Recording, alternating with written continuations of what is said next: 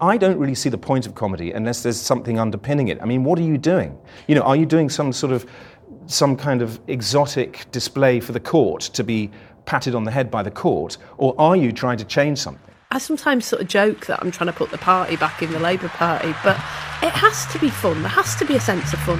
I'm going to give you a simple joke, and I want you to deliver it, all right? Are you having a laugh? Is she having a laugh?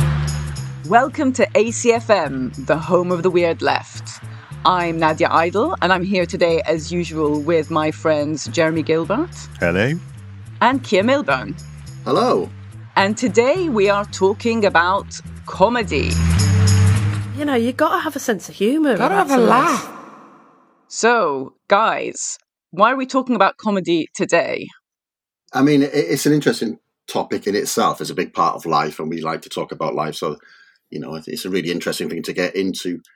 But like, I'd make an argument that comedy's in a bit of a strange state at the moment. It's almost like it's not in a good place, if you know what I mean. Nothing's funny anymore. Nothing's funny anymore, and yet, and yet, we're expected to be funny at all times, particularly on this podcast. Um, yeah, that's what people tune in for. It is. Here's one-liners. I mean, I mean that is the problem, isn't it? When you dis- when you like dissect comedy, it removes the humor from it. So um, this might be our least funny podcast so far. But anyway, look, look, what I'm trying to say is there's certain things going on with comedy which make it an interesting thing to talk about. One of those is this question we're talking about now, which is does political satire work anymore? I think it completely and utterly broke down during the Corbyn years. I don't think it's it's managed to resurrect itself. Political satire. It's almost like it's a defunct form, or, or, or if it's not defunct, then it's moved into a different sphere, like you know the Onion and these sorts of things. The other thing you'd say is that comedy or stand-up comedy in particular, and probably particularly in the US, it went through a sort of like Me Too moment a few years ago, and there's been a big backlash against that. And at the moment, it's sort of really dominated by not particularly interesting grandstanding around sort of free speech and these sorts of things, basically. And it's sort of interesting to think about why that is. At the same time, it, it sort of feeds into some other debates that we've had for a long time around things such as what was once called the alt right. You know, the, this grab by the right to try to erect itself as as though it's the counterculture in some sort of way, to sort of like seize on transgression. We're the ones who transgress. Transgression as humor, humor as transgressing, and written lines in the sand, etc. Is like a key way, you know. The, there's a, there's an attempt to use humor perhaps as just a, as a, as a sort of excuse, basically, for transgressing liberal norms, something like that. Uh, and that needs sort of thinking through as well, I think. You know, in order to understand any of that, we'd have to work out what comedy and humor is and how it works and so forth. Yeah, and also who is funny and who is not, and who's allowed to be funny and who's not. Mm, exactly. So, listeners, listeners, just before we get into the meat of this episode, we'd like to remind you that we now have a newsletter. Yes, we have an ACFM newsletter, and you can subscribe by going to novara.media forward slash ACFM newsletter. We've got some great content, including Keir's essay on the politics of wrestling and stuff like that. And also, just a quick reminder, because some of you might not know, that you can listen to all of the music mentioned on our show on our expanding playlist, which you can just search for ACFM on Spotify. Um, and also for the full multimedia experience, please listen to ACFM on SoundCloud. And you can go to soundcloud.com forward slash Novara Media. And last but not least, you can support us to continue this show by supporting our hosts, Novara Media. So just go to novara.media forward slash support. So without further ado, let's talk about comedy. All right, so I'm going to go down and beckon. Beckon them into your world of comedy. All right? It's quite simple. Have a go. In terms of recent British comedy, actually Anglo American comedy, there's a period of really high profile political satire, especially those Armando Iannucci shows, like The Thick of It here and Veep in, in the States, which are mostly written by the same people. And it fits perfectly into the culture of kind of the the late eh, period of third way politics it's essentially Blairism, which the thick of it is making fun of. What exactly its relationship to it is, like emotionally and politically, is always quite complicated because Iannucci and none of the people associated with that were were fans of Corbyn at all. Although it was really funny, like the thick of it, I always said to people, you know, I have a friend who who was a writer on the thick of it, and I used to say to him, it was actually, I don't think they even knew how accurate it was my experience of sort of being around Westminster, especially during the Blair and Brown years, is you could have just literally filmed actual conversations people were having them. And if you just edited them in the right way, it just would have looked like an episode of The Thick of It. That sort of political class, they are that venal and they are that ignorant of anything outside their own immediate interest in any given time. But the thing about satire, it's a question that's often been raised by cultural critics about the whole concept of satire is whether you can really make a sort of politically radical point ever using satire, or, or if satire only sort of works to the extent that it's always appealing to a set of norms which are sort of inherently conservative. So, arguably, the limit, the limitations in some way of, of a, something like the thick of it is that although it was really good at poking fun of the venality and self importance of this professional political class, on the other hand, it was always doing so from a perspective that sort of implied that this wasn't structural to their position, that somehow it was just because they happened to be a bunch of self important idiots that they were behaving this way. That like they could have been in the West Wing if only they'd been the characters from the West Wing.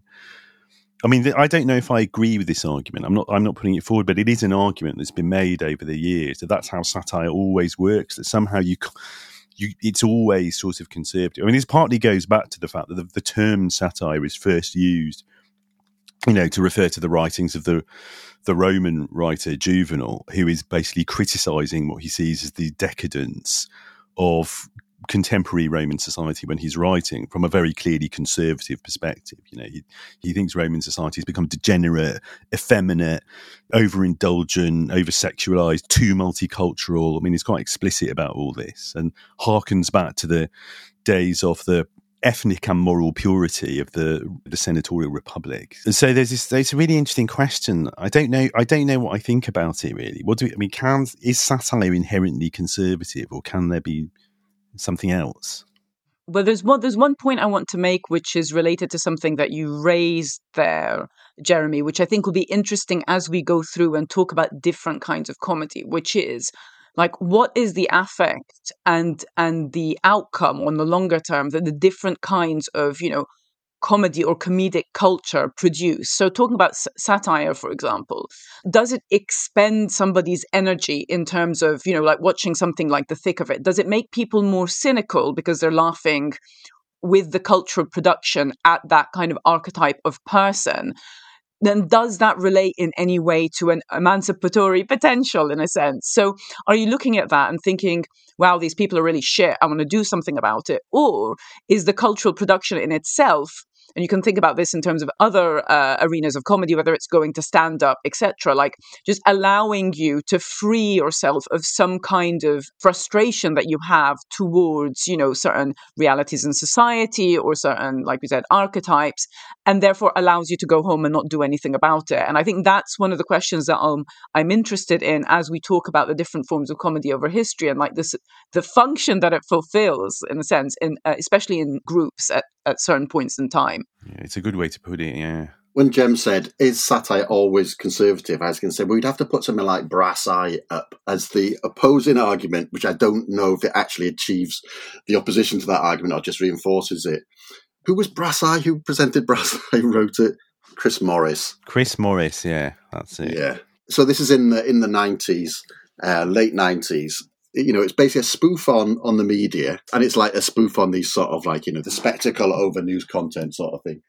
But he also enrolled. He also did these like pranks where he enrolled politicians and celebrities to denounce this new drug which can cause Czech neck, in which your neck swells up so much it, it goes over your nose and people are dying, etc the drug is, the drug was supposedly called cake. So he actually cake, he got yeah. various Tory MPs to go on camera yeah. denouncing the evil of cake, and, and then Channel Four broadcast it. Cake needed an actively political kick in the pills, and that's what it got from MP David Amess MP.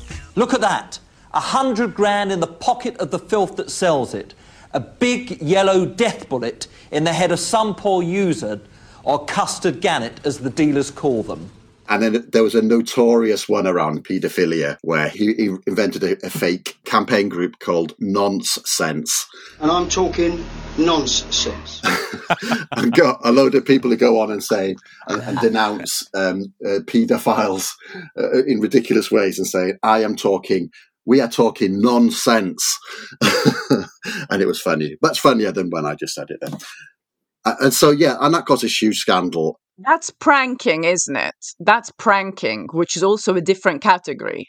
It is pranking, but it was pranking tied into satire, though because it was it was making a satire out of the fact that these people would say anything if it if it looked as though it was the right thing to say, and then you could gradually introduce more and more nonsense into it.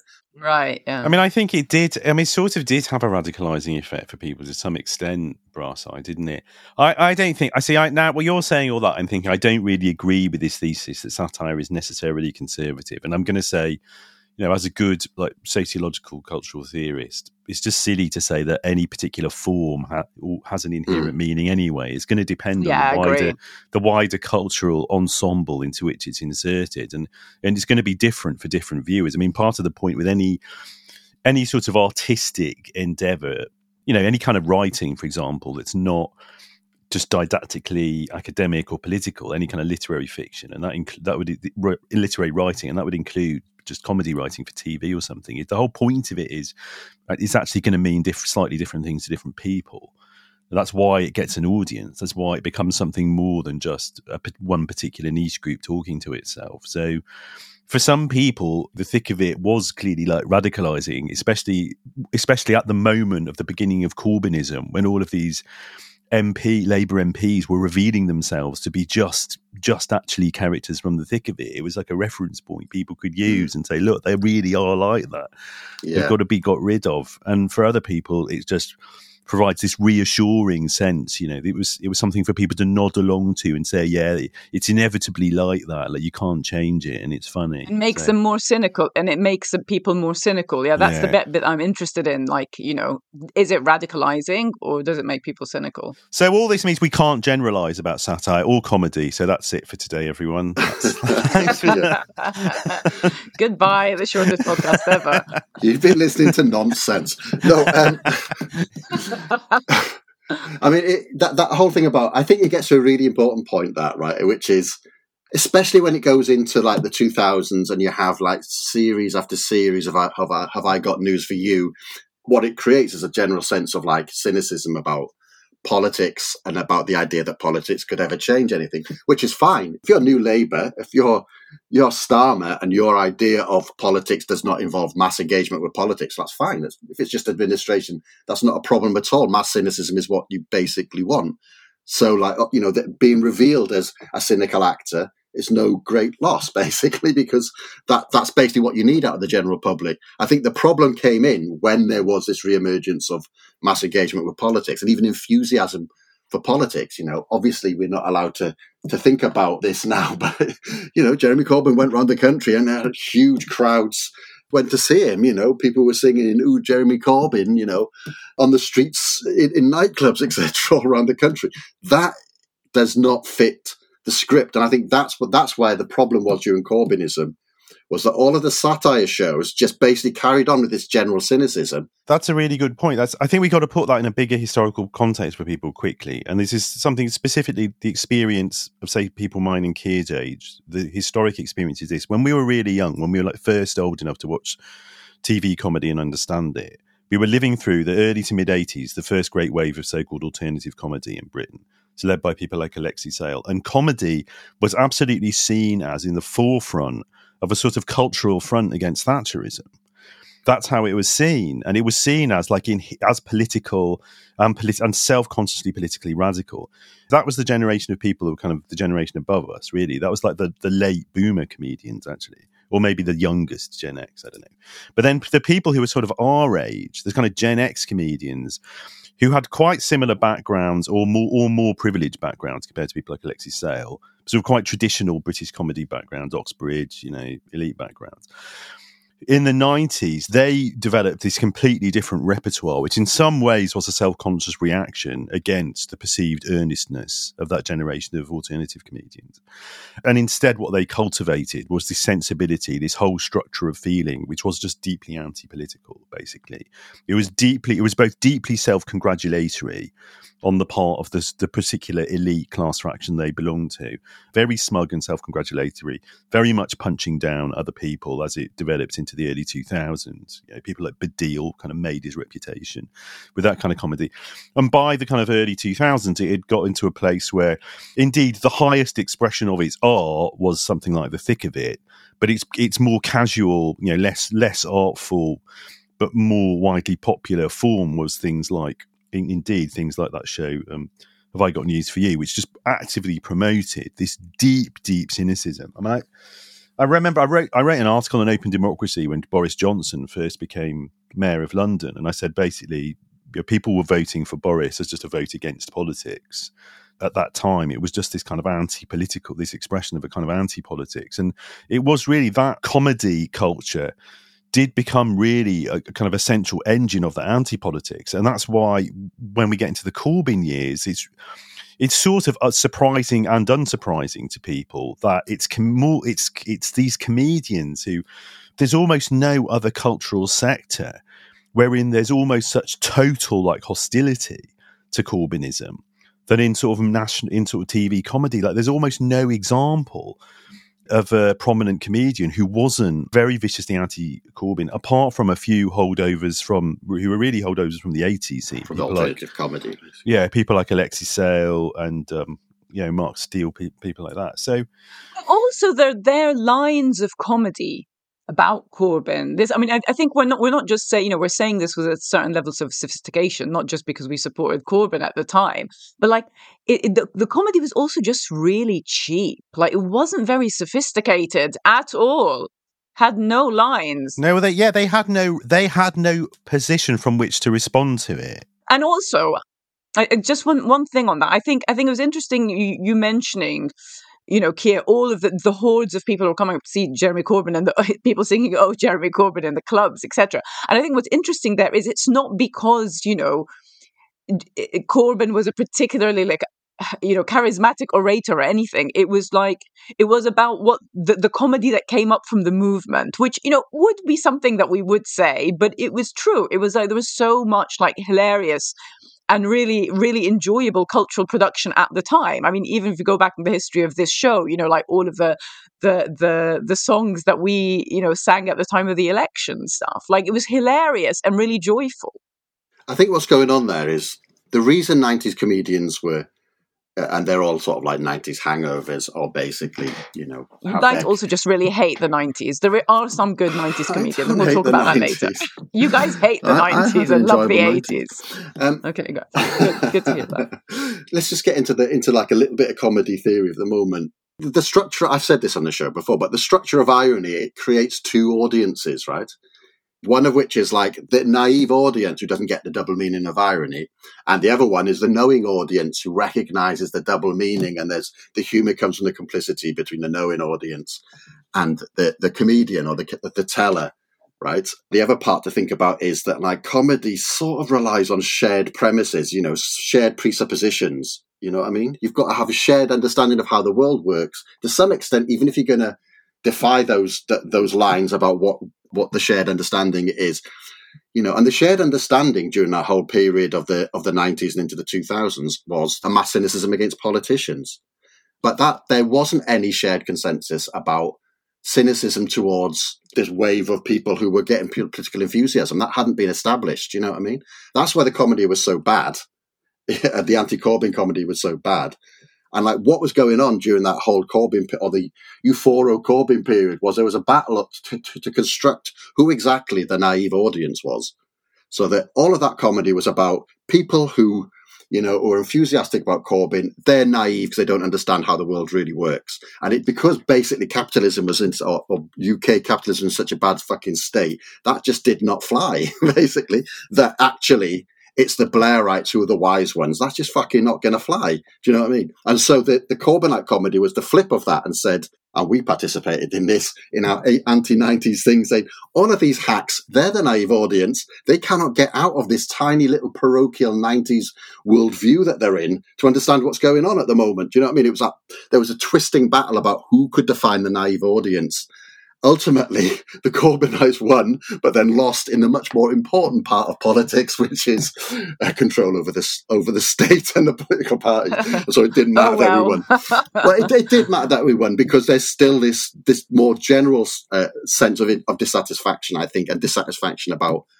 And, and feeling that you know that, that that mainstream politics is cynical and also naive about like you know the real state of the world, so it's not all a waste of time. Just trying to talk myself around again. No, no, no, no. But also, there's like the you know, there's the this idea of like the the the the the comedic crowd, maybe I should call it, or like the crowd that produces you know comedy for itself as you know some sort of like vanguard or rev- with revolutionary potential, which I think we all kind of felt at the time, all sharing in this kind of uh, sense of humor, but also like taking the mission of what we were trying to do quite seriously. Yeah you know, it was fun times. The 2017 election, where, where, of all of the memes coming out, the memes and the like, the videos, etc., really, really quick, much, much funnier and wittier. And like, basically, Twitter's a horrible place, and and it's obviously dying, but it is quite good at generating that sort of witticism, that sort of live witticism that builds on it, on it, on each other. Which is why you spend 20 hours on it. well, I mean, luckily. Um, my friend Elon Musk is trying to force me off, force me to to, to spend less time there by making it awful. Uh, so it might be a problem that solves itself. But um, anyway, I'm just reminiscing basically about a time in, in of history which um, has been completely and utterly excised from uh, the official story about uh, the last 10 years. So. That's been happening for 150 years every time the left loses a battle. So, you know, here's the historical record. This is the point, isn't it? Well, we've, we've situated our, uh, the present moment quite well, I think. I suppose it's, a, it's important to qualify some of these generalizations and point out well that there have been I mean there have been a fair few left wing comedians still active, especially in the broadcast sphere over the past few years. People like Mark Steel, Mark Thomas, Jeremy Hardy, God rest his soul, and to some extent, these sort of centrist comedians have really attracted attention. It's not so much even because they really are representative of comedy as a form in, in Britain today. I don't think it's true, really honestly. Yeah, no, it's it's partly it's because they seem to crystallize a particular set of attitudes so perfectly. Like no one represents the the culture and the limitations of the worldview of the centrist stats like better than David Baddiel. Like no one. Mm. Like he just he he just is he's un unreflexively, unashamedly you know, this guy just standing there, like celebrating his own privilege every time he opens his mouth and like seemingly not aware that that's what he's doing. So I think it's partly why they've attracted so much attention, isn't it? But I think we've given a good analysis of, of the way in which their particular mode of comedy just exhausted its even its own claims to humorous legitimacy. Now, now it just it does just look like you know increasingly grumpy old men, you know, who being angry that anybody is questioning them about anything.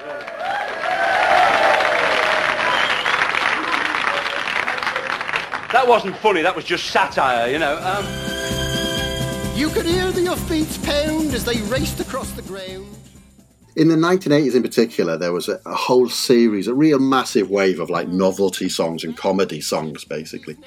So that was at the high point of single sales, etc. So these things would be on uh, top of the pops and would become real part of, of public discourse in a way that isn't so true now. I think there's all sorts of things you could you could point at for that. One of the more famous early examples was by Benny Hill Ernie, the fastest milkman in the West. They called him Ernie. Ernie. And he drove the fastest milk cart in the West. She said she'd like to. There was a, the, this comedy group, the Wurzels.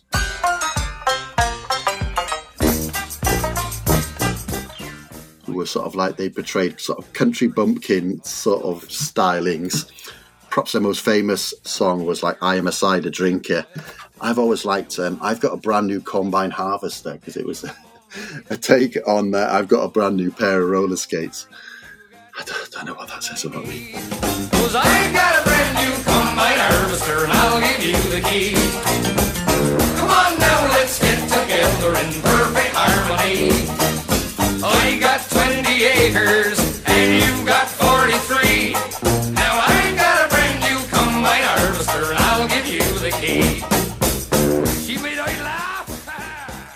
The last one I'd mention in that sort of comedy novelty songs to illustrate the sort of how widespread they were.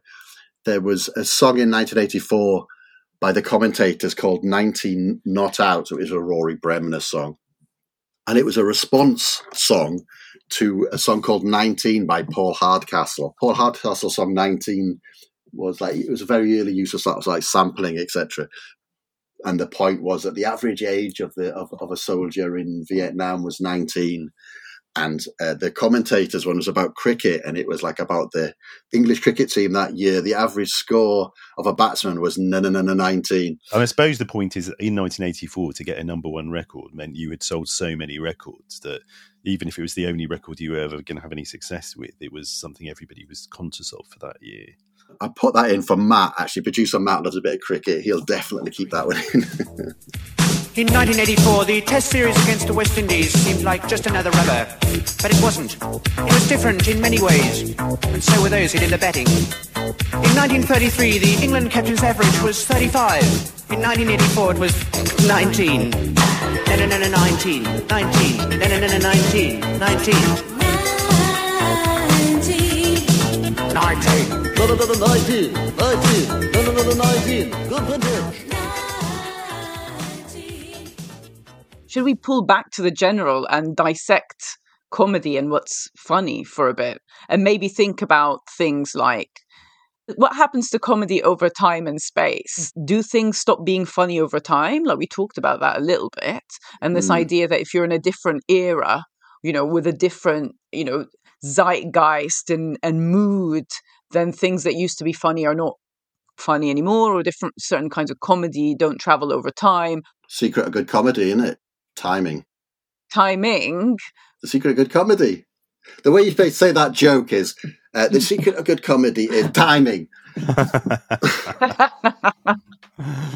See, Keir's, Keir's, ju- Keir's just suggested this so he can just make as many jokes as possible. I've got a whole list of one-liners Oh, to crowbar into Right. the show. I haven't actually. I? he has, he has.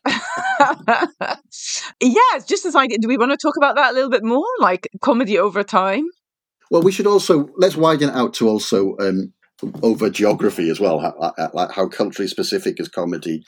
Uh, is it country specifically in terms of time, or is it country specific in terms of the cultural forms that you're embedded in? So, you know, quite often in in this thing as national, etc. Yeah, I mean, I'm really interested if there are some things that are universally funny. Like, is are other people's misfortune, like somebody tripping over, you know, the the classic like tripping over a banana stick, like is that universally funny? I don't know what the answer to that is. There might be, you know, it might be so culturally set that that is like such a tragic thing to happen that people don't react in that same way over di- over uh, in different countries. I think like physical comedy is the thing that that that like lasts and also spreads. That and like fart jokes as well. I think it's like Yeah. uh, probably universal. and then, but like obviously that the jokes that rely on cultural presuppositions or even wordplay, etc. Obviously, they don't travel so much. Yeah. Yeah, no, no, definitely. Because I was trying to think about like what what travels between over between English and Arabic, and there f- I felt like there are some things that do, and and the, the the this idea of having like linguistic technologies.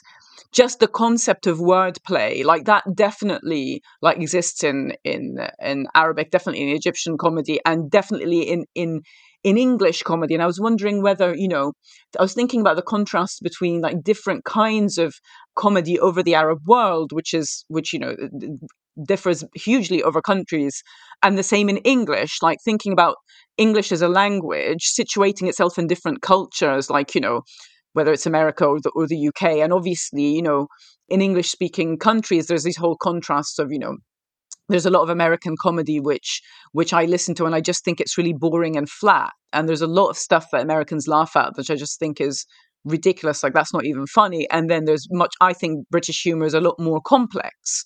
For example, so I was thinking about that sort of stuff and thinking like, what are the different po- cultural points that produce that produced that with this whole, you know, stereotype that, you know, Americans can't do irony, for example. Or that the Germans aren't funny.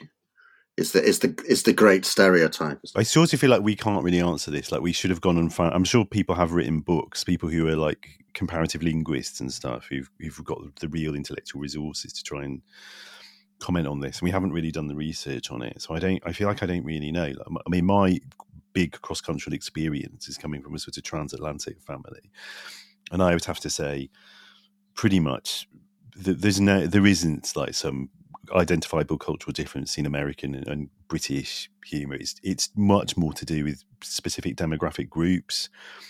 So basically, people from the same kind of social class and class fraction in the States will laugh at exactly the same stuff as people from the same kind of class fraction in Britain and, You think and vice really? versa. Yeah. Okay, yeah. I don't. Yeah, Well, all the show, like my favorite shows, you know, my favorite comedy show in Britain, after, apart from my, well, the two shows that have made me laugh, the two British comedy shows that made me laugh the most the past 20 years were The Thick of It and Peep Show. And they're huge in the States. They're huge with like other kind of lefty, sort of, you know, slightly sort of intellectually oriented bohemians. My favorite American shows are like Curb Your Enthusiasm and The Simpsons. And like, I, don't know anyone, I hardly know anyone in Britain who doesn't like those shows. So, and then Benny Hill. Benny Hill was like a huge institution. It's an absolute institution in the states, but it's an institution with like you know a much more sort of working class demographic, like just like it was here. So I think there's this kind of process whereby people who who are not reflexive at all about their own, frankly, the social specificity within their own country, then encounter like another country i- i- on much more general terms. And they see people who come from completely demographics to them responding to things and then say oh that's what like american people are like or french people are like. And it's it's to do with this it's you know i don't think it's i don't see any evidence for it really. I think though I think the evidence would not be found in the comedy shows so much as like I, I, I'm not really sure whether it's true, but the impression is that like Britain is a lot more sort of piss takey um, and bantery than the US basically. no it just depends where you are. Like if you're in new you're talking to people in you think people in new york i mean the cliche about new yorkers is they sort of take they sort of take the piss all the time it's just i don't think it's true it's just it you know these are both these are big places you know there's a big difference I'm just trying to trap you into admitting that Liverpool and Scousers aren't any funnier than uh, well this is well Uh, okay, okay, but there's there's but there's several levels here, right? So it's not you you can't generalize to any one of these points, but definitely, you know, like even though I have spent 20 years in the UK, there's still there's there's stuff culturally that goes over my head, right? But more or less there are you know i i tend to like british humor i mean as a very general point. and so when we're talking about comedy and and talking about it over over space what's interesting for me is talking about my own experience here because it's quite different to you guys because i have an entire different language of which i engage with comedy in and i tend to think that i'm hilarious in arabic well i tend to think i am i think you are too i think you're hilarious i'm hilarious in arabic we but i'm need not some way to fucking prove but, this. but I'm not that. But I'm not. I'm not that funny. but I'm not that funny. I just, despite being related to a python, I don't think I'm that funny in English. And I, I can't let that go. Go, just explain your relation to a python. Eric, Eric Idle is my dad's cousin. Oh, really? There's very few Idles among the. Yeah, yeah. Did you not know this? No, no, I, and I'd never made the connection in my head with the with the surnames either. Well, I, all the Idles I know, who are very, very, very few, all make up spoof songs on guitar, including me. So I tend to, I think we've got that in common. But I love to make people laugh, but I don't think I'm that funny in English. And I think part of the reason why I'm not that funny in English is because I've got like various different cultures sitting inside me. So I'm not fully able to engage. I, I'm not fully in the comedic kind of canon of like one country and not the other. Having said all of that, I think like, for example, like Egyptians are really quite pompous about this. Like, we think we're funny and think none of the other Arab countries are funny. And if I watch Arabic humor from other countries, I just I just think it's really flat. I was going to say, could you work out what the difference between English and Arabic humor is. But like, I couldn't really. I find it hard to characterize English humor, so that's quite a hard question. there's a lot of word wordplay in Egyptian humor. Whereas if I said, um, so like there's a very common joke that people will say like in school or whatever. There's a there's a syntax to jokes that will go something along the lines of, um, there one there once were two bald guys fighting over a comb. Right. That's not funny in English. It's absolutely hilarious. it's absolutely hilarious in Egyptian Arabic. Like this is a sort of the sort of like cracking wise constantly. Like you can make anything funny in Egyptian Arabic is my experience. So and I miss that. So this is something where if I don't get to speak to Egyptians, I don't tend to engage with that certain bit of humor and i also miss that if i if i'm around people who are not british or don't understand british humor for some time so i think that's an interesting thing for me about like how comedy sits in identity and i think it's like a massive thing I mean, obviously, I find uh, bald jokes offensive, but uh, that's a that's a There, crap. there bit of- are offense. They're offensive to the bald community. They are, yeah, who are very put upon it. Obviously, this joke doesn't work on, on radio because you can't see that I'm bald, but believe me, I am. It is interesting to to reflect on these ideas of what that does then in terms of translating a way of seeing the world like across space. If we're interested in space and time which you know I definitely am and I think we are is what what do we then take with us or not take with us when we're trying to engage, internationalism uh, internationally with politics you know or just with engaging with other people like and that whole thing going back to like the the famous example that Keir brought up of like Germans being funny or not being funny like how does that does that precede like the war? Like where does this come from? Like what you know do you know what i mean? And what function does it fulfill in society? And definitely the joke about germans not being funny you know has you know has nationalists roots i would think. Is that not right Yeah, but I think Germans also have that sort of idea that they're not as funny. There's this German comedian Henning Wehn who, who, like he's on the English circuit and like that's his whole his whole thing. He's actually really really funny, but his whole shtick is Germans aren't funny sort of thing. Well, uh, there isn't much to German humour because I mean, in Germany, we Germans we like a laugh, just like you Brits. We really like a laugh. The only difference is we Germans laugh once the work is done, whilst you laugh instead of doing any meaningful work. And uh, well, that's the main cultural difference between Britain and Germany. I think we should definitely play Gin by the Tiger Lillies. Finally, I get to play one of my uh, macabre cabaret uh, songs. And it's funny, it's, it's a song that's funny on several levels because one, the lead singer has this comic falsetto, but also they dress up as kind of scary clowns in this kind of dark cabaret way. But also the, the whole content of the songs about making fun of others and our own misfortune and downfall uh, when we're drunk, effectively, or addicted to drinking gin in this case. But also, it's kind of a piss take of the colonial era and pastiche, um, and quite farcical as well. So, quite a complex set of comedic values in one song. His fiancée came with a wreath as he was laid six feet beneath, abandoned by his kith and kin. Because he did succumb to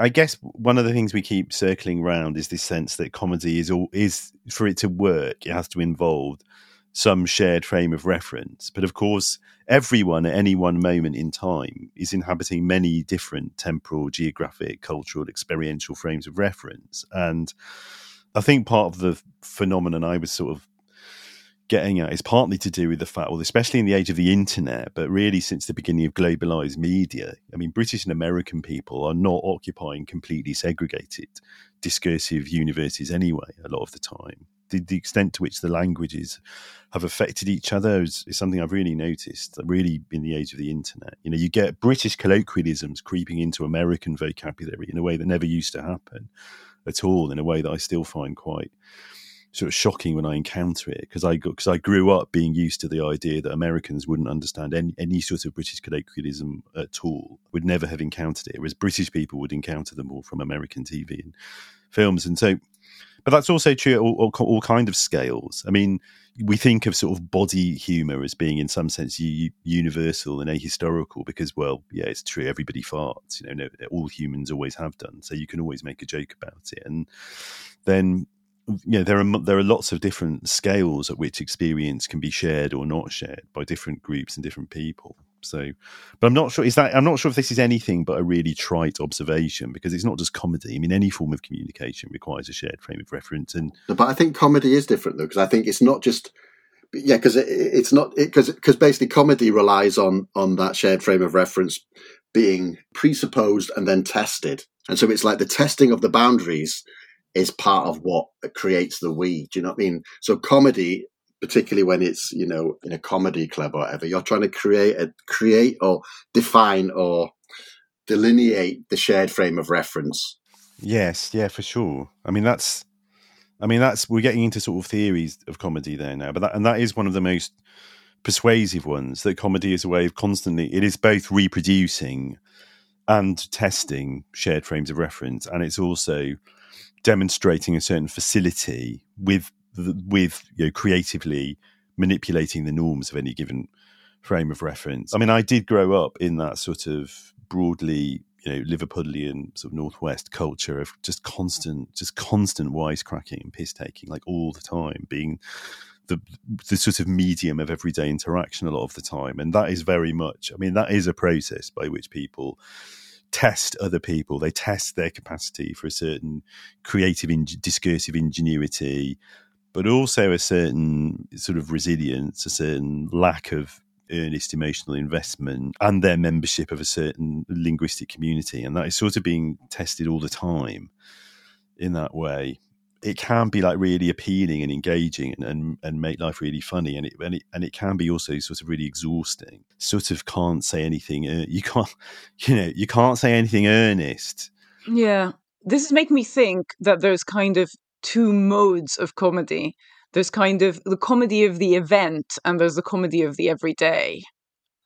As you were talking Jeremy, I was I was trying to think about like how Egyptian humor maps over there and whether there's any relations relationship to the kind of Liverpudlian way of you know speaking and this this constant jokes. But then I was also thinking about going back to what we were saying about the Corbyn moment about and I, I, I forgot about this and I think it's worth a mention just the importance of comedy at the time of the, the Egyptian revolution in in in um, in 2011. It was it was so so central.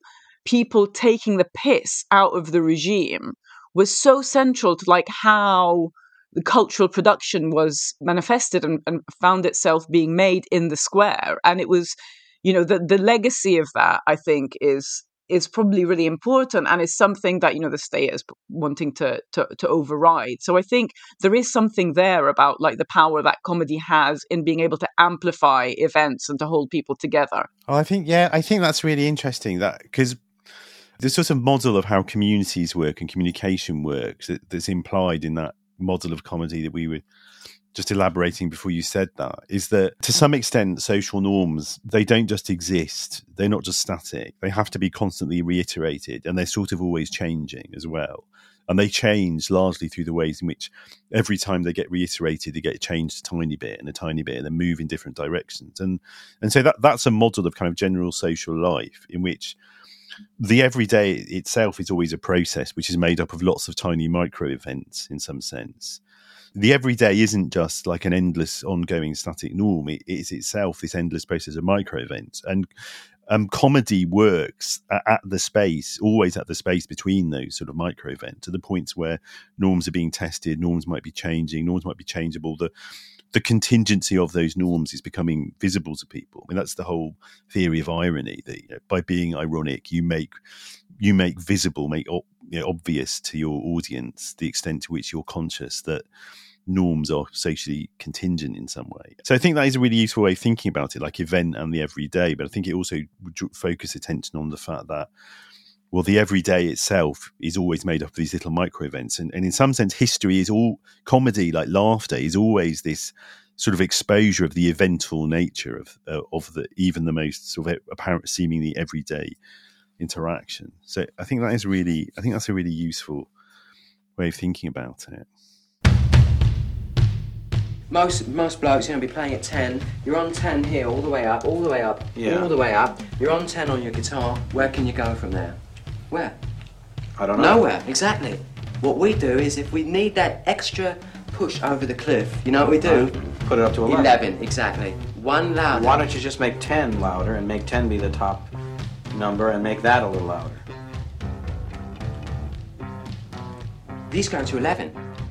We can't have a show about comedy and play music about comedy without mentioning uh, the greatest mockumentary, uh, rock mockumentary uh, in history, which is Spinal Tap. This is Spinal Tap, which is a, a spoof film from 1984 of the heavy metal band, or the pretend heavy metal band Spinal Tap. Uh, which puts so many things into into pu- public parlance, such as turning the amps up to eleven, etc. But one of the things about the the on Tap was the songs are actually all right. They're not bad, and they're just sort of like basically that excessive stuff again, just exaggerating like the, the general norms of of heavy metal. So one song we could play would be Big Bottom. The opening lyrics are the bigger the cushion, the sweeter the pushing. That's what I said. The looser the waistband, the deeper the quicksand. Also, I've read. I won't go on. Actually, it gets worse and worse.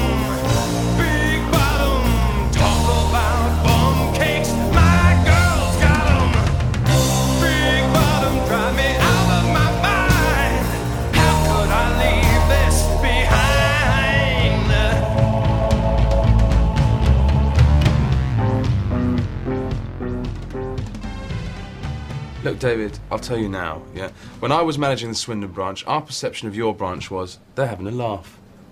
Thanks very much. No, no, not in a good way. Having a laugh, mucking around at the expense of Wernham Hogg. I was to say, if they weren't mucking around, having a laugh all the time, it would be much I'm worse. I'm not interested my- in that, David. people have put forward this idea that that there's been a, a comedification of everyday life, i.e., there's that much more than in the past. There's been there's an expectation that you should be op- either be funny or open to humour. Basically, you should be a good sport, you know, at work, whatever, you know, and it's that that spread of like banter. You might think of it as the Scouserization of uh, society or something. Um, so Lauren Berlant puts forward this idea that, that there's been this sort of spread of comedy so that it is, or at least a certain form of humor is like the dominant way in which people uh, are trained to encounter the world. I think that that is something that leads on into sort of this idea of a general cynicism, you know, a sort of cynical irony, as Zizek might put it, uh, which is a really big problem. And it's, you, you sort of mentioned it in terms of, you know, the being well, worn down or the difficulty of putting forth an earnest or sincere statement. And of course, like for politics, you need to be able to put forward sincere statements, basically. And the risk of putting forward a sincere statement is always that you will be cast as naive. Do you know what I mean? You don't understand how the world works because, you know, we all know that everybody's out for themselves, etc. And everybody who's involved in politics, they're just self-seeking, etc. And all these sorts of things, which is why the revelation of corruption and these sorts of stuff doesn't really have any effect. It just reinforces people's idea of cynicism that politics and, you know, sincerity is not the, or sincere politics is not the, the way in which you can deal with your, uh, your life's problems. I feel like this is one of those things that claims it's very difficult to test the claim that somehow everyday life has become more comedic or everyday interaction and discourse has become more comedic because we have very, very weak evidence for making any sort of judgments about before the existence of recording media like film and sound recording. We don't really, you know, there weren't people going around transcribing like everyday, ordinary conversations between people in everyday life. Like people just weren't doing this. It wasn't. So we just don't have records. We don't really know. I mean, yeah, I'm not. I'm not sure about it at all. This is sort of like uh, uh, this is this is put forward by Berlant and a few people like that. I'm not exactly sure, but I think yeah, I, I I sort of see the argument around how the workplace has been deformalized in some ways. You know, the introduction of like play into the into the workplace and these sorts of things, the gamification of work and all these as some sort of trends which could fit with this idea that you know the workplace has to be more informal. Of course, like The Office is the the TV show you'd go to to think about that. But you think you think of like the sen- the importance of wisecracking in like movies in the forties and Yeah, fifties. yeah, yeah. I, I get the point about the deformalization of work, but I don't. I'm not convinced people weren't kind of you know cracking jokes all the time, even in these relatively formal contexts.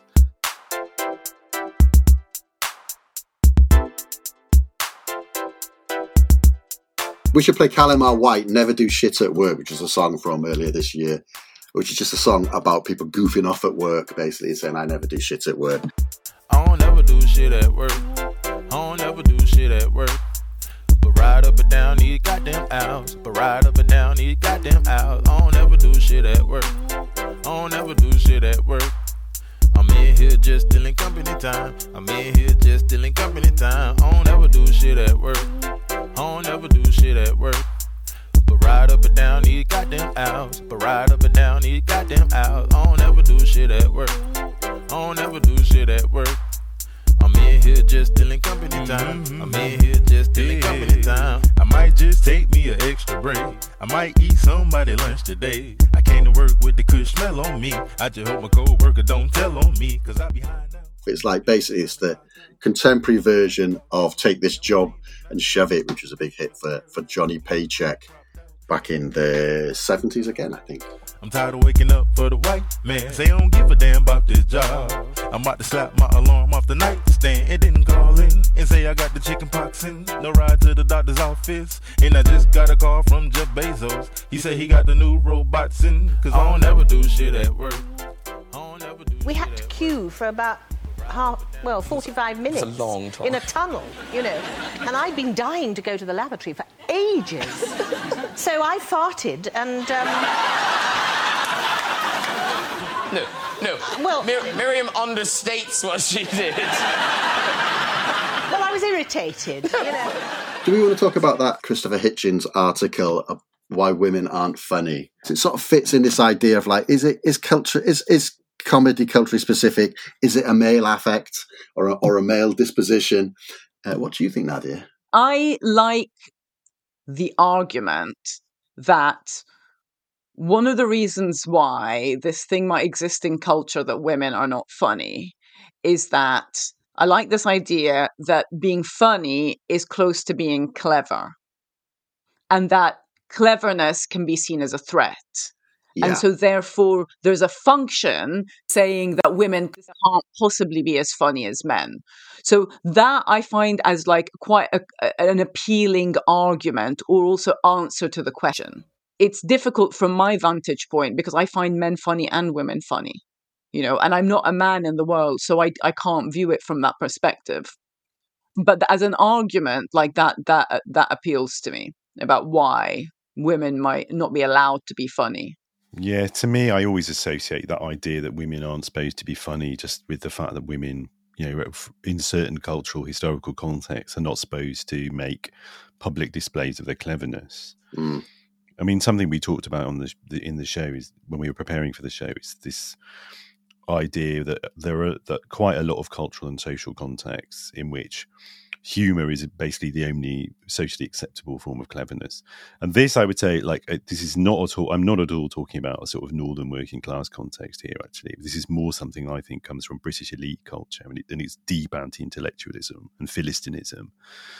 One of the things I very much agree with this sort of account, the classic account of Perry Anderson and Tom Nairn on this idea that there's something about English culture specifically, actually not British culture, something about English culture which goes back several hundred years, which is deeply anti-intellectual, like compared to other sort of elite cultures globally, and it has to do with the specific history of, of English capitalism, really, and the fact that it, uh, you know, in really crude terms, it has to do with the fact that English, it, the English ruling class, basically invented modern capitalism, and they just sort of invented it by accident, and they didn't really have to think about what they were doing, and it was better not to. So there's this sort of anti-intellectualism built into English elite culture, this philistinism And within, and it sets a set of cultural norms according to which cleverness generally is suspect. It's associated with foreigners or intellectuals who are kind of dangerous or, or subversives among the lower orders. You know, you don't want the lower orders to be too clever because they might get ideas above their station, which is partly why, you know, intense humorousness becomes associated with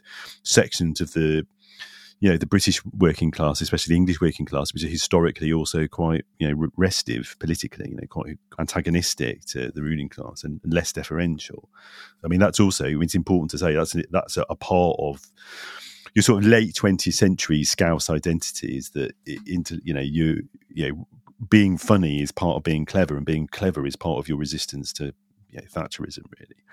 So, I mean, it's quite, it's, it's a very late invention. It's a whole other show. So, I, I know somebody at, at, Liverpool University has got a book coming out just this year about the the sort of invention of Scouse identity and the and the and the Scouse political identity and the fact that it's all the whole idea of the Scouser as this kind of radical figure is a complete invention of the sixties. Before that, it was a Tory city and a you know, slave city going back far enough, but but it's a really important part of it. But anyway, I'm and within this context in which these elite philistine anti-intellectual norms are being observed cleverness becomes like the only way you can acceptably demonstrate cleverness. And of course you know within cultural context in which women are not supposed to display their cleverness then they're not supposed to be funny.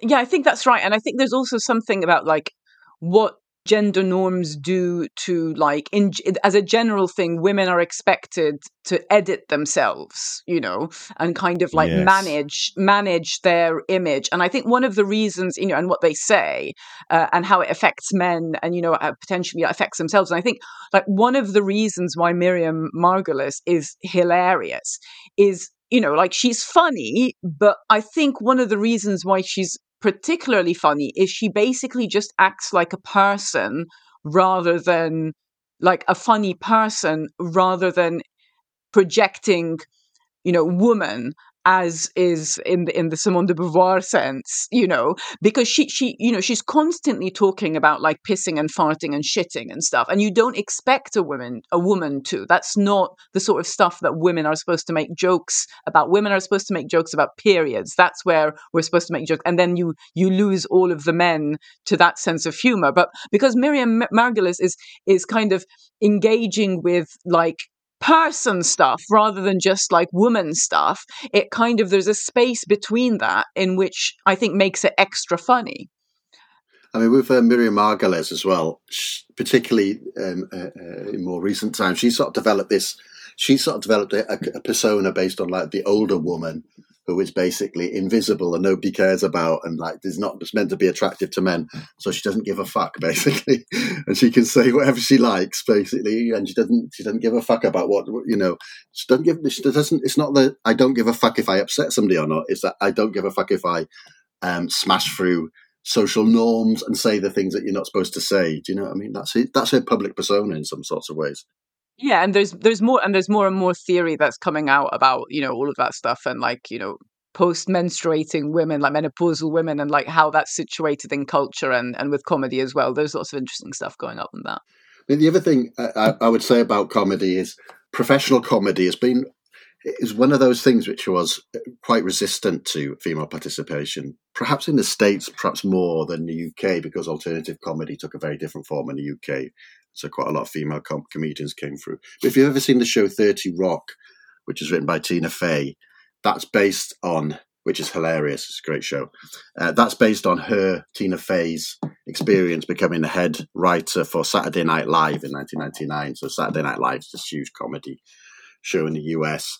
Uh, you never guess when it goes out Saturday night.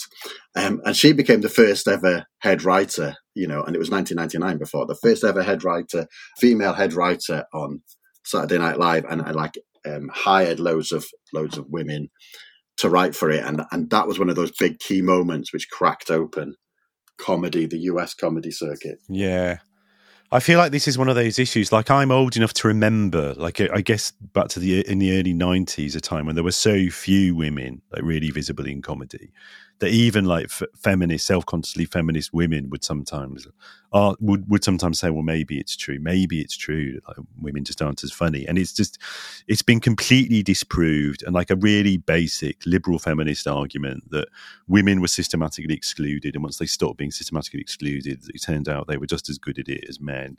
It's just been totally proven over the past 30 years. Like it's all, it's sort of boring to say, but it's one of those areas in which I, I, can, I can remember a time when people were sort of, there seemed to be so few women involved that people were, were wondering, oh, is, is this something that built into patriarchal culture? And it's, it's, you know, it only, it's turned out clear, it only is at the level of people just being excluded. There was this, I mean, it was this idiotic stuff like, oh, you couldn't be, there was this like people thought you, even when they were like female comedians, like they couldn't be good looking. There was this idea like somehow you couldn't uh, you couldn't be like a physically attractive woman and and be funny. Like I remember This is what I'm talking about. This is relating back to my point about Miriam Margolyes. uh, You know, is that there's that there becomes this obsession about like what the woman rep- represents. So it's not Yeah, you can't yeah. just like you can't just make comedy as a person. It's like you have to then have a different. You have to fulfill a different set of criteria, be it you know one way or the other, which is like the typical way in which like women are critiqued. You know, wearing too much, not enough, pretty, not pretty, etc. Rather than like, is this stuff funny? yes, that, yeah, that's I think that's right. Like in the US, one of the big, the first big female comedians is Phyllis Diller. She goes back to the '60s and, and perhaps even before that. But her whole shtick was, you know, about um, she had this big wild hair basically, and it was all about how um, she wasn't attractive. Basically, uh, she was sort of like you know a manhunter, but she wasn't attractive. If you read read how she describes it, she she says, you know, that was what I, the persona I had to adopt in order to basically be acceptable in the comedy circuit. I mean, this is all open to really classical feminist theory, indeed, like de Beauvoir, know, Joan Riviere's famous psychoanalytic essay about how femininity is a sort of masquerade of this, the Laura Mulvey stuff about the, how the woman is supposed to be looked at. She's not supposed to be an active subject. So these women who have to, who want to adopt the role of active subjects, they have to sort of performatively exit their status as objects of desire and object just just objects of viewing and contemplation. Also, we have to laugh at the men. Like, this is very important. Men get very upset when women don't laugh at their jokes. like, in general, like in the world, you know. And definitely, like, I've been, you know, I've been socialized into laughing at men's jokes I don't find funny. Like, it's taken me like 35 years to catch myself. It's a very, very strong socialization point to, like, you know, laugh and giggle at uh, stuff you don't find funny, but you only realize afterwards. You just know that that's what you're supposed to do. It's like really intense. Yeah, I can see that. The feminist killjoy is like, you know, that's the the accusation, isn't it? Exactly, exactly, and that feminazi is worse. You Yeah. know, like eh, that is It's, it's so strong that stuff because it's both ways. You know, like as you you're articulating, it's like women are not supposed to be funny, but then they have to laugh at the men if the men are making a joke. Well, they have to laugh for the men, don't they? They're not supposed to laugh at them. Oh, yeah, sorry, sorry. I mean, at their jokes, at their Yeah. jokes. Yeah. I mean, th- that's another cliche of life in patriarchal culture that the thing men fear most from women is being laughed at. The thing women most fear from men is being murdered. Murdered. Exactly. exactly. Exactly. I mean, there's also that. I mean, of course, that's. A, I mean, that's something anthropologists will say, isn't it? Maybe You know better than me, Nadia, that you know, women, you know, female solidarity, partly predicated on being able to laugh at men, is you know something you find in a lot of cultures. Uh, it's become a standing joke on this show that we always play a Chumbawamba song. There's a Chumbawamba song for every occasion. So we could play Big Mouth Strikes Again uh, because it contains a recitation of a very famous Lenny Bruce song to come as a preposition.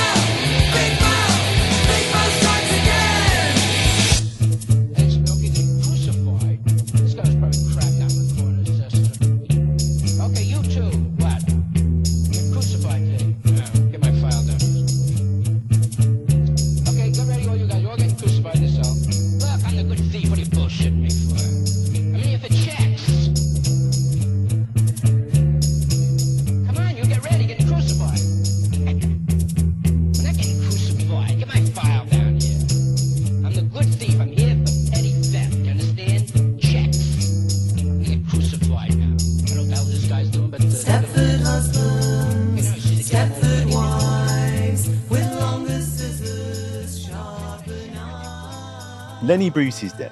This is a song from Bob Dylan's 1981 album, Shot of Love, which was one of Dylan's evangelical Christian albums. So, Dylan, who had been seen as this iconic spokesperson for the counterculture in the 70s, begins his journey to becoming, you know, I think what we would more accurately call, say today, I mean, a fairly conservative, if not reactionary, cultural figure from the mid 70s onwards. And yet, he still creates this song in 1981, which is an elegy to th- the passing of Lenny Bruce, who is the first comedian in the English speaking world to be seen as a kind of heroic figure of countercultural attitude, someone who uses his position as a stand up comedian to expose the hypocrisy of straight society. And he really is the template for later figures like Dan Carlin, Richard Pryor, uh, in this country, Alexei Sayle, people like that. So it's kind of fascinating that Dylan he casts Lenny Bruce as a martyr in some ways in this song, which in some which is a very Dylan 1981 Christian thing to do. It's a very Dylan Christian way to think about a person and their heroism. But the fact that it's Lenny Bruce, who was definitely not a Christian, that he picks upon is really interesting. So fascinating bit of cultural history, if nothing else, this song. Lenny Bruce is dead, but his ghost lives on and on. Never did get any Golden Globe award, never made it to Cine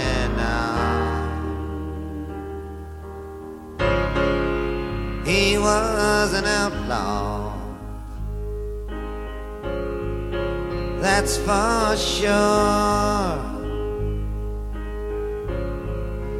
More of an outlaw than you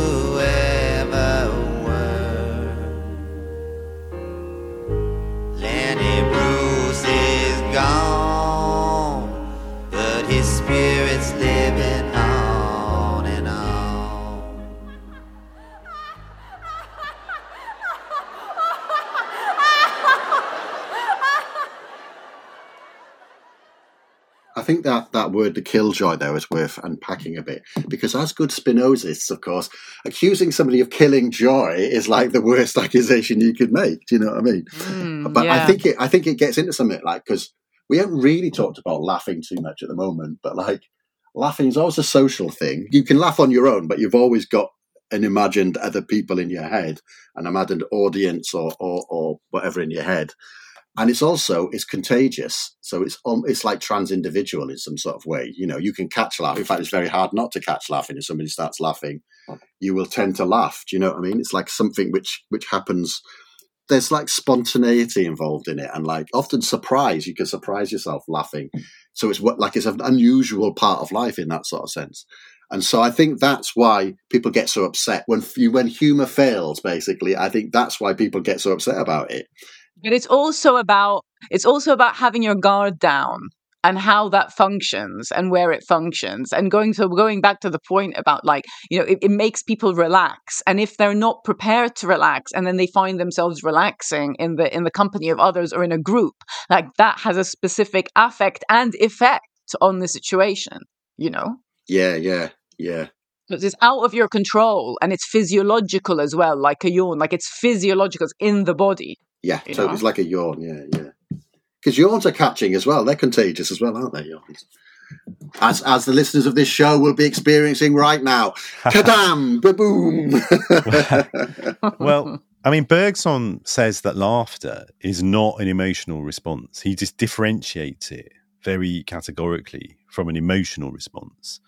And he, he says it's somehow unemotional. It's something else. And it's a really. Machinic, if, basically. If, yeah. It's, yeah. And if you want to make a differentiation between affect and emotion, then, at least according to some models, not all, then that's a really good example that laughter is an is an affect, but it's not an emotion. But humor isn't exactly an emotion. It's and to some extent, it involves a certain distanciation from emotion, which ties into things we were saying earlier. So, which is partly why it's sort of you know that's why historically comedy has been regarded as le- the less serious, you know, the less noble art form than than tragedy because it because tragedy deals in authentic emotion in some sense, whereas comedy doesn't. It deals in something else. I mean, I thought I wrote I wrote an I, I wrote an essay when I was for my master's degree. I remember about comedy and tragedy at one point, sort of thinking about them. Oh, so did I. Of, hey, that's that's great. And lot, I mean, lots of people have written about this philosophical tradition of thinking about comedy and laughter, and there's this kind of persistent sense that there's sort of there's something sort of there's a something countercultural about valuing comedy over tragedy instead of tragedy over comedy, and lots of people have different ideas about why that might be, and it might be that the kind of earnestness of tragedy actually doesn't doesn't actually speak to the reality of most people's everyday life in the way that comedy does, or it might be that laughter and comedy are about overturning power relationships and hierarchies, whereas tragedy always sort of reinforces them. And yeah, it's um, there's lots of different takes on it. Know, do you remember your essay, Nadia? Mine wasn't a master's essay. It was because because I had a, a minor specialization in performing arts. So it was about like yeah, deconstructing like tragedy and comedy over history. And I was like doing Roman and Greek stuff. I have to I have to find it. It was I remember it being a really interesting delving into the difference between them and, and why. But it, I wasn't exactly dealing with the question about like why one is elevated over the other. But I think it isn't. I mean, I would I would hazard a guess like to take a um a kind of overarching just stab at it that it has to do with like what you think the fundamental condition of life is. Yeah, it, it does have to do with that. Yeah, I mean, my I, I only remember a bit of, my, of some of mine, but it was res- it was partly responding to this observation that psychoanalysis, that Freudian psychoanalysis has this fund has a although psychoanalysis has things to say about comedy, and, and Freud has his famous book about jokes and their relationship to the unconscious. That psychoanalysis has a fundamentally tragic view of human existence. That it's Mhm. which, which is Yeah. partly why it slots so neatly in some ways into a particular cultural tradition that goes back to the ancient Greeks and carries on into the future. And you can just read that as saying, well, Sophocles and Freud and Shakespeare and all these other people, they understand the fundamental, fundamentally tragic nature of human existence. But boom, there we go. But you can also, if you want to, I think I did want to, you can say, well, that's also, it's also one of the limitations of psychoanalysis that it doesn't, it, that it's, the comedic dimensions of every of every despite having things to say about jokes as purely linguistic constructions it, the fact that it's it's not that good on analyzing the comedic elements of everyday life uh, demonstrates some of its limitations Yeah, totally, totally. It kind of fails fails in that whole area. Well, it says she's too hot. Yeah, but guess what? I could join the Virgin Oven Gloves. Desire, I'll put my fingers in the fire. Cause I the Virgin Oven Gloves. I the Virgin Oven Gloves. Ooh, tropical diseases. Ooh, chemical alarm. we talked a bit about Scouse humour, uh, the great, iconic uh, Liverpudlian comedy band, or the band Half Man, Half Biscuit, who come out of that post punk dole culture scene of the 1980s. I think are still active. And we're responsible for lots of very funny and, and quite anthemic songs in their early days in the early 80s and going forward. But one from a bit later, I'm not sure exactly what year this is from, is uh, has now become probably their, their best known anthem, Joy Division Oven, oven Gloves. And uh, what I don't know is if they made up the concept of Joy Division Oven Gloves and made a song about it, and then people started marketing Joy Division Oven Gloves, or if it had already become possible to purchase Joy Division Oven Gloves. But uh, I and lots of people I know now own a pair of oven gloves which have the design on them, which the which is the iconic cover design from Joy Division's first album, which you still see a remarkable number of people of all ages wearing on, on t-shirts. Kind of never, I never stop. As someone who grew up in the northwest in the eighties, I never stopped being surprised that people are still wearing that T-shirt. But it looked, but Joy Division oven gloves. The fascinating but telling incongruity of somebody having a piece of baking equipment bearing a, a design associated with youthful post-industrial bleakness. It never stops being funny.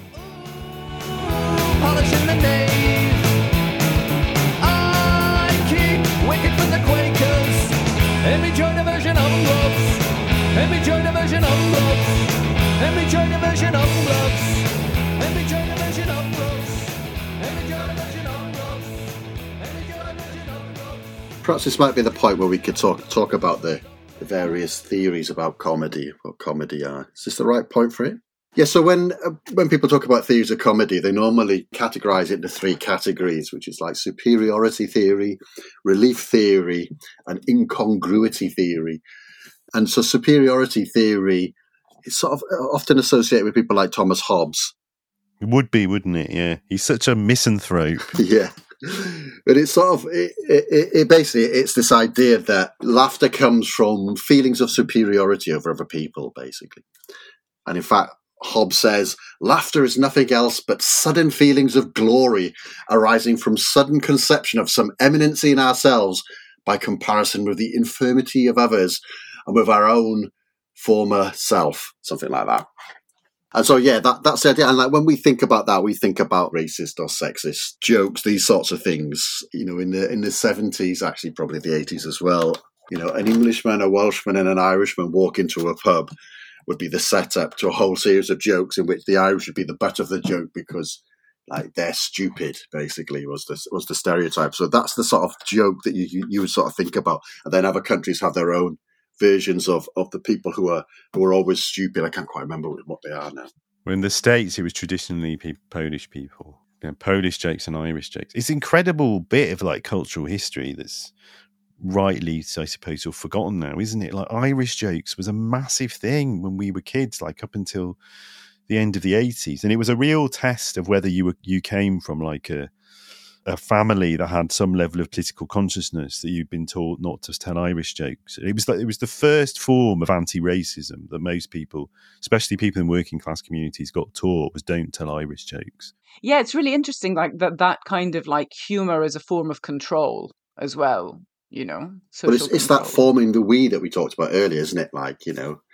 i mean we could we could link this to to um, the, the bit of history before alternative comedy comedy in the uk there were a couple of different circuits one of them was the variety circuit which comes from like vaudeville and music hall etc and, and that's what the roots of things like just sketch comedy Eric and Ernie, uh, etc., and the two Ronnies, these sorts of people. But then there was this other circuit, which was the Northern Working Men's Club circuit, in which you would really would expect to have like sexist and racist jokes. But it's a sort of weird one. That that circuit had a sort of it's almost like there's a shared pool of jokes basically. And the idea was nobody could ever own a joke. Um, and so people would just steal their jokes, etc., all, all the time. There was this show called The Comedians, which was on um, BBC, I think, in the seventies, which was just like Northern Working Men's Clubs comics, basically doing racist and sexist jokes.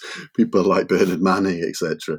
And like they had to, when they were do- when they were doing the shows, they had to cross off when somebody had done a joke because they'd all had the same jokes, right? And so they had to, you know, somebody later on in the bit had to work out where the where the where the joke was, etc.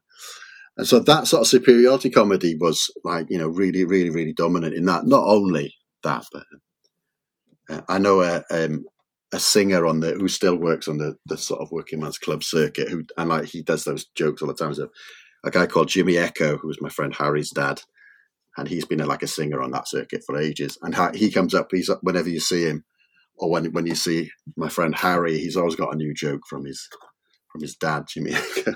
And that was that was so the alternative comedy that Jem was talking about earlier. That was you know it was sort of in re- in reaction to that that that arose, and they were mainly sort of like very short jokes or one liners. You know, take my wife, please, is the famous Youngie Henman one line joke. Basically, it was it was alternative comedy. Sort of starts in the early, it's probably late seventies, early eighties, with people like Tony Allen who formed this comedy club. There was a rejection of that, and then they were looking to people like Lenny Bruce uh, and Richard Pryor, etc. Uh, which then eventually turns into, and uh, that's when comedy, stand-up comedy, turns into this something much more elaborate. You know, your ninety-minute show with like all sorts of like callbacks to early, and all sorts of structures get developed, etc. Which is much more of what we know now as a stand-up comedy. Anyway, that's a superiority theory, which is sort of, um, which obviously does it obviously does address certain forms of comedy, doesn't it? Right? You, do get jokes. It explains the racist joke. It also explains the liberal comedy news shows that you see, uh, you know, in the US, etc., in which the the joke is basically look how thick Trump supporters are. That superiority complex uh, theory, isn't it? Basically, of, of a different sort of kind. also there's that link between this idea and i don't know where this comes from is that if if we brand people as stupid they're therefore no longer a threat Mm. there's some kind of internalizing Yes. logic to that. So that works with the kind of boris stuff. It's like i don't want to think about you know uh, boris johnson as a threat or i don't want to think about the trump and his supporters as a threat. Therefore i i create I, I participate in this kind of cultural uh, production to say that they're stupid. Therefore i can draw a line under it and carry on with my life and not be an active participant in trying to create an alternative. Has a specific function That's interesting because, like, basically, people being stupid um, is it like it's a really big part of comedy, isn't it? Basically, that takes us to back to Bergson's definition of of comedy uh, or laughter. He says like laughter is uh, something mechanical encrusted upon the living. Basically, he's sort of like a vitalist. So it's like what what he's sort of saying is that like basically comedy comes about when when something like somebody's mind or body is shown as like really inflexible or it's reduced to a few characteristics. Do you know what I mean? And so he's got his theory of laughter, which is what society really wants is greater elastic- elasticity, greater sociability amongst its members. So laughter is like a punishment for being shown to be inflexible in some sort of way. Do you know what I mean? To be a little bit machinic in some sort of way. And so you can totally think that about those characters, which we say are politicians becoming comic, comic characters. And so, like, obviously, Boris, rather than Boris Johnson, Boris is the example of that. You know, he invents his character on Have I Got News for You in this famous segment where he's being torn a new one about um, this this tape where he's arranging with a friend to get a journalist beaten up. Why? Boris was caught on tape as well. Ha ha ha ha. Richard comic, yes, that's right. Yes, yes. Sorry, what was that? I said written a good point. Yeah. he said, ha ha ha, richly comic, which it mm. jolly well was. It, it just goes on and on and on for ages, creates a really awkward dynamic. And in the end, the other guy who's like one of the hosts, he sort of steps in and sort of like makes a joke out of it. And then suddenly Boris, you can almost see a light bulb go off in Boris's head. Oh, this is the way you get how you get out of it, isn't it? You reduce yourself into a comic character who's who's limited in some sorts of ways, and then you can basically use comedy to step out of criticism. You know, you can see, you can go and look, watch that on on YouTube. That comedy, you can see the moment that Boris Johnson turns into the character Boris, basically. Something like like Mr. Bean is of, uh, the other example of this sort of you know, or this idea of like you reduce yourself down to a, almost like a caricature or, or a very limited for like not a full vital human being and we find that sort of funny and of course that that superiority theory sort of fits with that is that we can castigate a whole series of people as not fully human and therefore that's the the, the laughter is the punishment that we inflict on those people Well, so what are the? How do we compare this with the other the, the other main theories then? Well, the other main the, the other theory is like relief theory is is this idea well like it says in the in the name that like there's some sort of build up of like nervous libidinal energy which hasn't got anywhere to go and like the humor is the way to relieve that which is we just sort of saw that uh, I was describing Boris's invention where the, where it became really really awkward and that sort of stuff. It's associated with like Freud his book jokes in relation to the unconscious. So that in that there's sort of like there's some psychic energy is like summoned forth for a purpose but it can't be dissipated it can't be released and so humor is the way in which that can be expended that unnecessary I mean, the model is basically nervous laughter. Yeah. Freud, Freud's model is that nervous laughter is the most basic form of laughter, and so in some sense, all comedy is a sort of it's a deliberate cultivation of nervous laughter. Like it creates a sort of creates a bit of tension, and the, the tension is then released, and then that, and that's how you get the comedy. I mean, that's not totally incompatible with with the other theory we're going to mention, with incongruity theory, is it? Yeah, I think it's really useful to describe that cringe theory as in Your Enthusiasm being like the, the best example of that, which we mentioned earlier. I love that show, but like it's fucking hard to watch, you know, because it gets so you, you you feel so awkward. Do you know what I mean? I can't watch cringe alone. I can't watch it alone. I can't. Really? It's, it's really weird. Yeah, it's really weird. Cringy things. I can't do it alone at all. Well, Curb Your Enthusiasm is an interesting test case, isn't it? Because in some ways you could read it as being funny through the superiority theory, that the whole point is that we just feel superior to Larry all the time, even though Mm. he's like one of the richest people in America. Mean, he's not really, but he's a member of a kind of, he's, he's very, one of the richest people in sort of show business.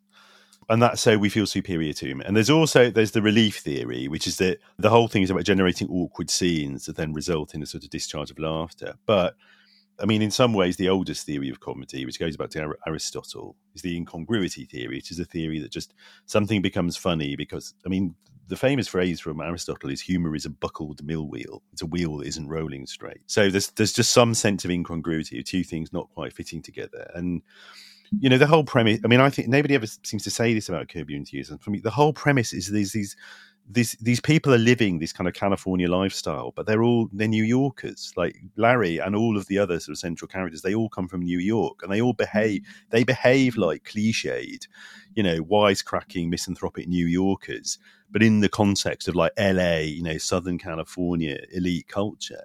And it's the sort of mm. incongruities of the way that, that not just Larry, but the other central characters all negotiate that, that I think is really sort of generates all the humour, actually. And so you can sort of understand it in those terms as well. And maybe they're not com- even they're not even incompatible theories. That No, I think I think that works because like the awkwardness comes from like that Larry is like he's not following social norms or he doesn't quite know what the social norm is, and it's like that awkwardness that he's breaching social norms. Well, it's not just that. I mean, the persistent, the joke that develops over the series that he's he's he's got all his own norms. Yeah, and that these norms are presented as somehow idiosyncratic to him, but they're not really. They're the norms. They're the norms of like a sort of of someone in Brooklyn in 1956, I think, which he's then somehow trying to apply in the culture of Southern Californian kind of advanced elite consumer capitalism.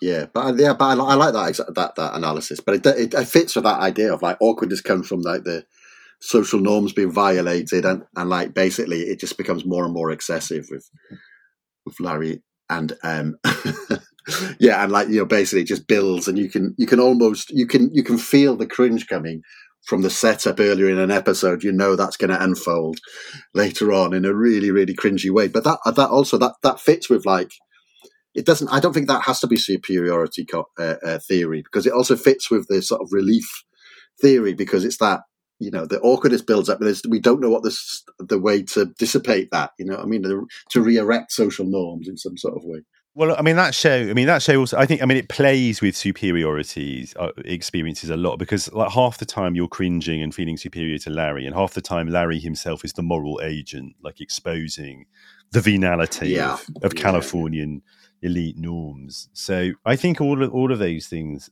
apply in different ways. I would want to throw in because I think I've we've already sort of alluded to it earlier, actually, like more contemporary theories of comedy coming from people like Paolo Virno, coming from some contemporary readers of people like Bergson and, and Bataille, like who famously has a famously complex relationship to Bergson's theory of comedy. And they all have to do with things actually we've already talked about earlier in the conversation. The idea that the point of comedy is to is to sort of creatively explore social norms. So co- comedy is really, really important in everyday life because because it is a way of of, ex, of demonstrating your kind of expertise, your fluency with social norms, precisely by bending them in ways which are amusing and are, but not so extreme as just to appear mad. I mean, one of the arguments is, and this would go back to say Lauren Berlant's um, stuff about, um, and, know, another much missed figure, I have to say, another Lauren Berlant's uh, stuff about the commo- the commodification of everyday life. This idea that, well, in a postmodern culture, and one of the features of contemporary culture is that compared to other cultures that humans have usually lived in, we're perpetually conscious of many, many different social norms applying in different contexts and different people having different norms and the norms not really being fully agreed on in many areas of life by the society.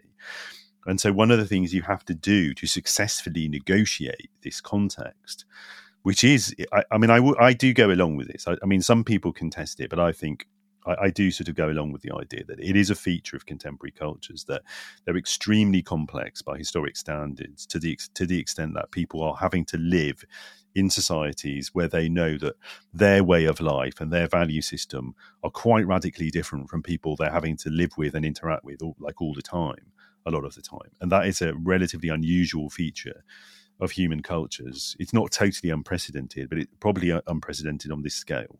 What living in such a culture demands of you, it demands of you a certain flexibility and a certain fluency in the ability to move between different social registers and social codes. And under those circumstances, circumstances humor is a way of demonstrating to the people around you your facility at moving between those codes and that's one reason it's so important. But of course, that comes back to stuff we were talking about earlier. One reason why so many of us experienced the humorlessness and the kind of non comprehension of those 90s comedians when faced with the cultural historical shift which Corbynism represented is because it seemed like it seemed like they were not doing their job. Their whole job as comedians is supposed to be to encourage us all to cope with change, to cope with discursive fluidity, and to understand the provisionality of all worldviews and all value systems. That's supposed to be their job as comedians. To some extent, that's always been the job of comedians. Like always, there's always been the job of comedians. Going back to like the ancient Greek, you know, the ancient Greeks, the, the whole point of comedy was partly to sort of demonstrate the relative contingency of the norms of your own culture and society. So when you have a bunch of comedians who can't do that, when faced with a radical historical rupture, all they can do is sort of scream at it and try to make fun of it. It feels like they're not doing their job. It feels like they're not doing their job in a way which is which really highlights something about the, the limitations and the non-provisionality for them of their worldview. Yeah, no, I, that sort of fits with like a Bergsonian uh, conception as well, because they became figures of fun, basically. Well, on, on my version, my my part of Twitter, because they were addicted, like they were showing their inflexibility, their inability to adapt, basically, or inability to to recognize how they they sat within something much much. All right, let me do it this way. There's a whole set of like Lacanian sort of post Lacanian sort of theories of comedy, one of them is from Alenka Zupančič, who wrote this book called uh, The Odd One In. And she's got this like, weird sort of conception, which is that comedy comes when the universal is re- revealed as particular right? And so, like, I think one of the things she uses is this idea of like, you know, the king who's universal slips on a banana skin, and the universal is re- revealed as particular. I think that's what's going on with like the Yeah, the it's nineties typical comedians. of that Ljubljana school Slovenian Lacanians. It's making a completely trite point, which, as, as anyone who's listened to the show should be aware, has been being has been obvious to anyone who's thought about the nature of comedy since Aristotle, and yet it thinks it's a really profound point. Sorry, Let me just a, make a this bit of academic sectarianism there. it's anti anti Ljubljana prejudice. Brilliant, brilliant. Oh, the universal's been made particular. No one's ever thought that before. But that is what's going on with the comedians is that like they they think that they have like a universal position and the change reveals it as particular and very constrained, you know, are, are- are basically the result of a particular historical era and social circumstances in which they arose. Do you know what I mean? And so that's why they become a figure of fun because of their, they're, they're inflexible, you know. Yeah. You should cut my rant there, where people just think I've got No, something against it. Slovenians. I know it's for your benefit. No one else Anti, needs to know. anti-Slovenian uh, uh, prejudice. I was gonna clean my room until I got high. I was gonna get up and find the broom, but then I got high.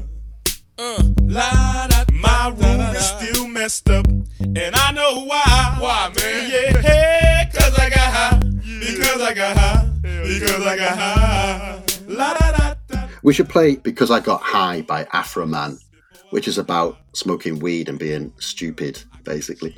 It really fits with a Bergsonian. So this isn't excessive. This could be comedic because I'm treating something pretty flippant as a as a serious to apply serious theory to. But it is that like, you know, that there's a whole set of comedy around getting high, you know, Cheech and Chong films from the, the 1970s, I imagine, actually. Cheech and Chong. Uh, about people getting really, really uh, stoned and, and, you know, basically behaving like not full human beings behaving in an, in, a, in an elastic way. That's like like a lot of comedy around people being drunk, etc. Fits that Bergsonian idea that actually what what we're laughing at is people reducing their capabilities in some sort of way. And once again, the laughter would be originally be the sort of punishment that we would inflict on on the on that subject, because in fact, what we really want is for people to be full vital beings. Now I'm a paraplegic and I know why. Why, man? Yeah, cause I got high. Because I got high. Because I got high. La da da da da.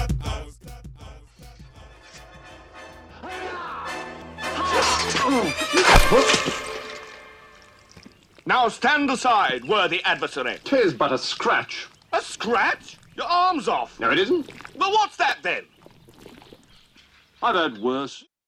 The last conception of comedy I wanted to raise was this this American theorist called uh, Todd McGowan, who's he's also a sort of like a, he's coming out of a Lacanian sort of thing as well because he says that that like humor comes from the encounter of lack and excess basically. And so like the whole Lacanian thing is that the subject is you know defined by a lack or whatever and then the drive to, to for wholeness explains all sorts of things nationalism blah blah blah Uh, but I quite like that idea of like so it's sort of like that excess and lack thing is sort of like like when you treat something which is actually quite trivial in a massively excess way or you treat something which is really quite excessive in a really minimal way. So one of the examples comes to mind is like you know the Black Knight scene in uh, Monty Python's Holy Grail.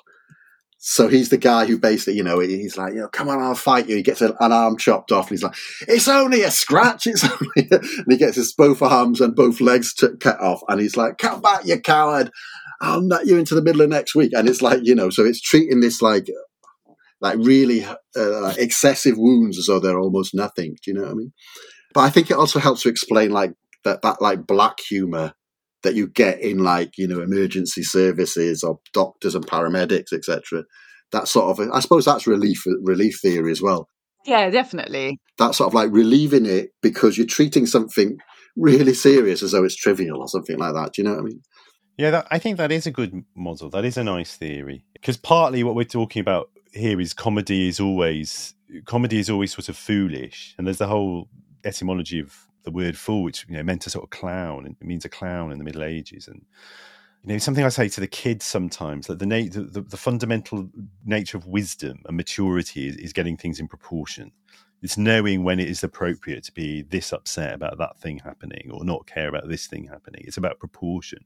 then, if comedy is always about things being deliberately put out of proportion, you know that that's sort of fits with that in a way in an interesting in an interesting sense i think i think that is quite interesting Yeah, because I mean, the other thing about the fool, of course, is like that. The fool is the is the only person who's allowed to say the truth to power, etc. You know what I mean? That's the the thing, and I think that sort of feeds into the thing that we sort of sidestepped at the beginning of the show, and we've probably got more more ammunition to to deal with it now, which is that that whole um the sort of like a BLM, Me Too, a sort of backlash against against that from certain comedians and, and like a defense of like free speech and you should be able to say what you want and take the piss out of anybody sort of thing.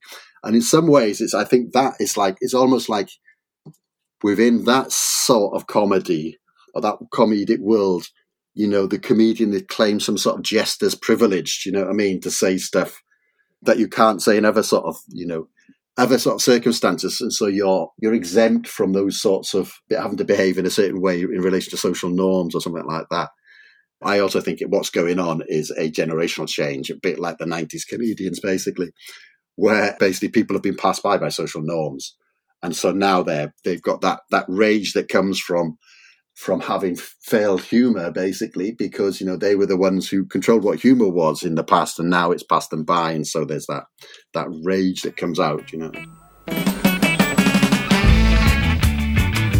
We should play Tears of a Clown, which was written in 1967 by Smokey Robinson. But I think we should play the 1979 version by The Beat because it is great.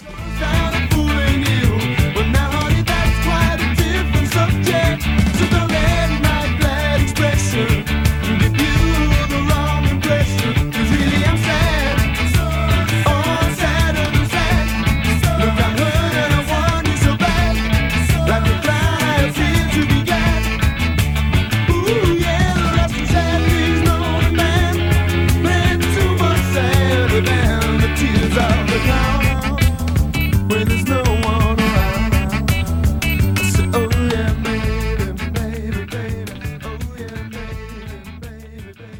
one of the reasons I think all of this is sort of important is because I do think like one of the big problems we have is like how do you make sincere political statements in a time of gen you know generalized of mass cynicism basically mass cynicism about politics. I wrote an article a couple of years back, well a few years back now, about like why why comedians are becoming populist political figures and so and, and it was just basically it was sort of provoked a bit by Russell Brand when he had that big flare up just before the 2015 general election where he was um, you know he all of a sudden he became a sort of prominent political figure and then you can look at all other com- uh, figures. I mean, the most obvious one is Beppe Grillo, in, in, who's a comedian in Italy who basically formed the Five Star Movement that basically went on to be uh, the governing you know the, the, the biggest party in Italian Parliament, etc. Once again, you know, a very populist, sort of almost anti-political, a bit a bit like the Russell Brand thing was anti-political, although he was very much on the left at that point. And then there's all sorts of other figures you could point to. Zelensky, who was the president of Ukraine, famously, he was a he was a comedian who played a comic character um, of the, the president being being the president of Ukraine before he was actual president of Ukraine. There's lots of other there's several other figures you could point to as well. Jón Gnarr was a comedian who became the mayor of Reykjavik, etc., and these these sorts of figures. And it was definitely constrained in a certain period of time, and I was trying to think through what was going on with that. You know, and, and I think it is this this this thing of like people trying to work out what the relationship between like generalized comedy and generalized cynicism and being able to to make sincere political statements that you actually do need to make you know, in order for, for politics to occur. And so it's like the comedian are the people who are more, most trained on stepping back and forth over that that boundary. Do you know what I mean? In comedy, people can venture a, a sincere statement, and if it doesn't go down well, well, you've got the tools to get back to uh, to an ironic stance, etc. I think that period has gone, and like the other the other thing that was going on at that time is like the, the creation of Boris, perhaps Nigel Farage, etc., which is political figures taking on comic aspects in order to to you know escape from censor. Basically, you probably put Trump in that, even though he had no sense of humour, who had never seen laughing, hated to be the subject of humour, but he could provoke laughter, you know, superiority theory laughter in people who who would go to his talks, etc. In that article, I was I was sort of like trying to present this idea of like post ironic sincerity as a as a way through that, and that would just be where you make a political sincere statement, but you realise, you know, you, what you're trying to reveal is that like this mass cynicism is not something which is transhistoric. It's produced by certain historical institutional structures and it can go somewhere else. So you basically put forward a sincere statement, but like after you've moved through irony, so that you show that you're, you know, you're not naive. You're like the knowing audience, but the knowing audience who's not just hiding behind irony, something like that, basically. Whatever you think of that argument, I do think that the general problem of like how do you how do you make sincere political statements without being cast as the naive audience is like a general problem of for left politics. I always look on the bright side of life. Always look on the light side of life. If life seems jolly rotten, there's something you've forgotten and that's to laugh and smile and dance and sing. When you're feeling in the dumps, don't be silly chumps. Just purse your lips and whistle, that's the thing. And always look on the bright side of life. Come on. Always look on the right side of life.